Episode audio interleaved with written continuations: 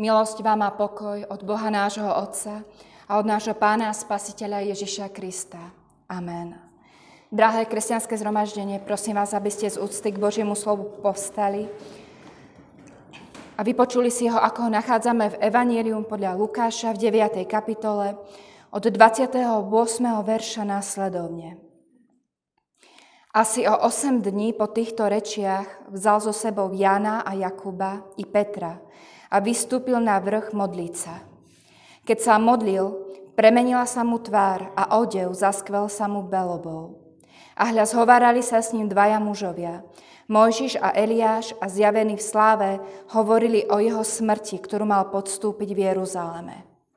Petra však a tých, čo boli s ním, premohol spánok a keď sa prebudili, videli jeho slávu a tých dvoch mužov, ktorí stáli s ním. Keď títo odchádzali od neho, povedal Peter Ježišovi, majstre, dobre nám je tu, urobme tri stánky, jeden tebe, jeden Možišovi, jeden Eliášovi.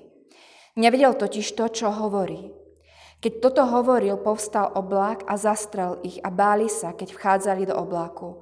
A z obláku zaznel hlas. Toto je môj vyvolený syn, jeho poslúchajte. Keď hlas ešte znel, spozorovali, že Ježiš je sám a oni zmlkli a v tých dňoch nepovedali nikomu ani slovo o tom, čo videli. Nasledujúceho dňa, keď Ježiš zostúpil z vrchu, stretol sa s ním veľký zástup. Amen. Toľko slov písma svätého. Milí bratia a sestry v Pánovi Ježišovi Kristovi. Život každého jedného z nás by sa mohol prirovnať k výstupu na horský vrchol. Niekto musí vo svojom živote začať strmo vystupovať už od začiatku. To ste všetci vy, ktorí ste už od svojho útleho detstva museli bojovať s ťažkými životnými okolnostiami. Predierať sa životom zatiaľ, čo Vaši rovesníci ani len netušili, aké je to byť vo vašej koži. Pre vás druhých strmý výstup, kedy ste sa naozaj zapotili, začal o čosi neskôr. Možno ste už v strednom veku museli začať bojovať so zákernou chorobou, prekonať rozvod, či dokonca stratu dieťaťa. A možno sú medzi nami aj takí, ktorých ten najťažší úsek cesty zastihol až v neskorej starobe. Nech už patrite do ktorejkoľvek skupiny turistov, prechádzajúcich tou kľukatou cestou nazvanou život. Skutočne len málo kto z nás by si mohol povedať, že ani raz vo svojom živote si nepovedal, už nevládzem, Ďalej to už sama nezvládne. Ďalej to už sám nedokáže. Premýšľam, ako sa asi tak cítil Ježiš v ten deň, keď zobral na vrch tábor jeho priateľov, Petra, Jana a Jakuba. O čom sa asi tak po ceste na vrch s nimi rozprával. Akú mal náladu. Cítil sa v pohode, alebo skôr tiež podobne rozmýšľal, ako ďalej. Osobne sa skôr prikláňam k druhej variante. Vystupujúc na vrch tábor, musel mať pravdepodobne veľmi zmiešané pocity a všeličo sa mu preháňalo hlavou. V jeho živote sa toho už stalo naozaj veľmi veľa. Mal za sebou množ, množstvo učinených zázrakov, nepochopiteľne bohaté lovenie rýb, nasytenie tisícovho zástupu, ako aj množstvo mocných kázaní. Na prvý pohľad by sme mohli povedať, že musel byť plný eufórie z toho, ako sa mu všetko parádne darí. A predsa len niekoľko dní predtým, ako zobral svojich učeníkov na výstup na vysoký vrch, im prezrádza, že ako Božieho syna ho čaká nesmierne ťažké utrpenie, končiace smrťou. Komu z nás by pri tejto predstave blížiacej sa bolesti a smrti neprebehol mráz po chrbte? My vieme, že Ježiš Kristus je pravý Boh, ale zároveň aj pravý človek. A ako človek potreboval rovnako aj, ako aj my sem tam povzbudiť, počuť priateľské, úprimné slova, počuj, ide ti to skvelé, zvládneš všetko, čo je pred tebou, dokážeš to. Lenže na rozdiel od nás, pán Ježiš pozbudenie a skutočnú oporu nenachádzal u ľudí, ale nachádzali u Boha, u jeho nebeského Otca. Čo sa týka jeho učeníkov, nepochybujem, že ich mal veľmi rád. Že rád s nimi trávil čas, rád sa s nimi smial, dokázal s nimi plakať.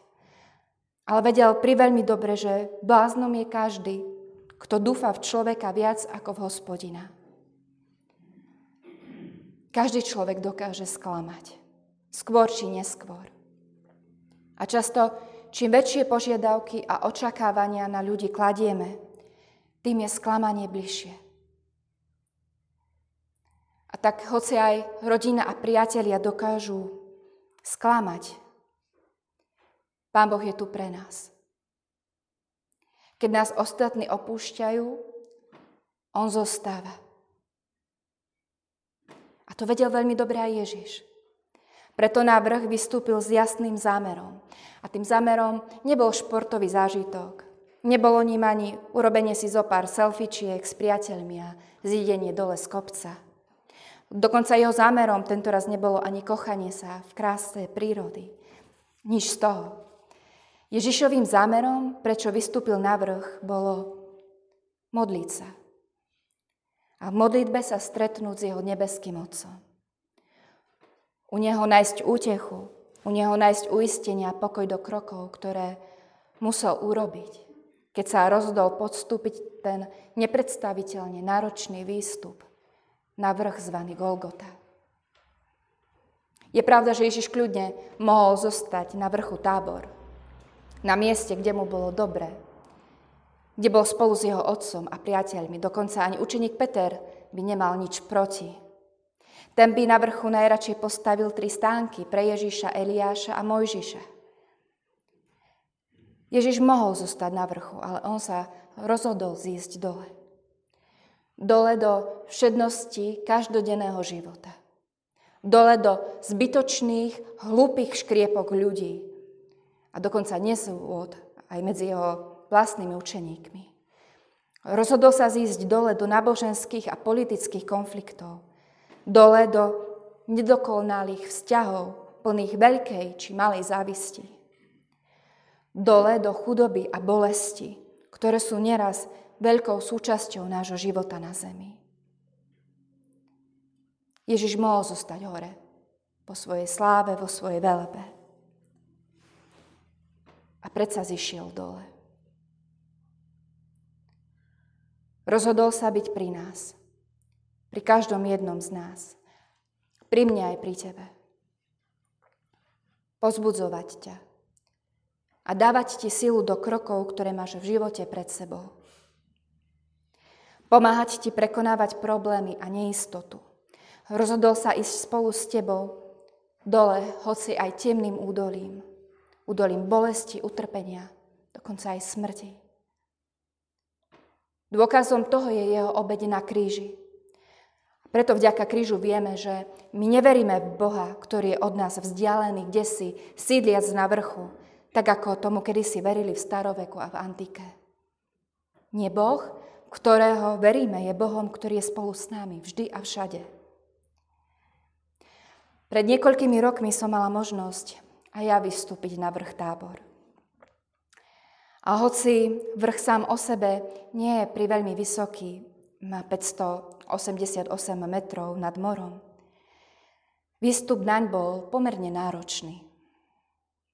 Svoje určite urobila páľava slnka, teplota šplhajúca sa k 40 stupňom Celzia a do toho pofúkujúci prach z polopúšte, ktorý sa vám nepríjemne dokázal dostať do očí a potom vás neskutočne rezali. Lenže aj napriek týmto podmienkám cesta bola znesiteľná, pretože bol pri mne človek, s ktorým si mám vždy čo povedať. Bol pri mne môj manžel, môj priateľ. Pokiaľ by som bola pri výstupe sama, asi asi by som sa veľmi rýchlo otočila a zišla dole. Milí bratia a sestry, podobne je to aj v našom živote. Keď prídu chvíle, keď sa nám životom nekráča ľahko a každý jeden krok je čoraz ťaživejší, je vždy dobre mať po boku priateľa, ktorý kráča spolu s nami. Dokáže nás pozbudiť, je našou oporou. Takéhoto priateľa majme v Ježišovi, ktorý kráča po našom boku. Podobne ako on v modlitbe pri svojom nebeskom Otcovi nachádzal útechu, aj my v rozhovore s ním nachádzajme povzbudenie a silu do ďalších dní. Na začiatku som spomínala, že život môžeme prirovnať k výstupu na horský vrchol. Ako sa nám naň už bude vystupovať, nezáleží len od náročnosti terénu, ale aj od toho, či sa rozhodneme mať pri sebe skutočného priateľa, ktorým je Ježiš Kristus. Amen. Skloňme sa k modlitbe. Drahý Ježiš, vyvyšujeme a zvelebujeme Tvoje sveté meno aj v dnešný deň. Tebe patrí všetká moc a sláva. Ale aj napriek Tvojej velebe si sa rozhodol zísť dole k nám, do našich životov, aby si sa stal našim priateľom.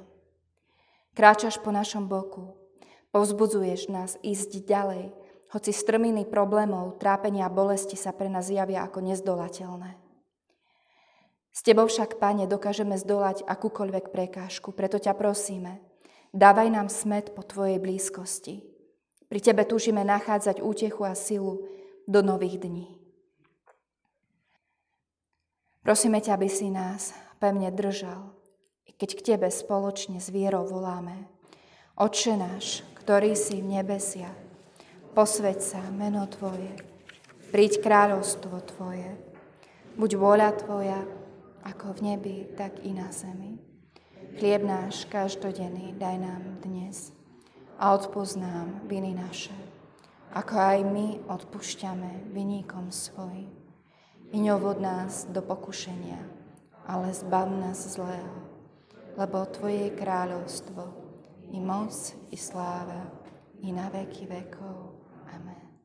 Sláva Bohu Otcu i Synu i Duchu Svetému, ako bola na počiatku, nie teraz, i vždycky, i na veky vekov.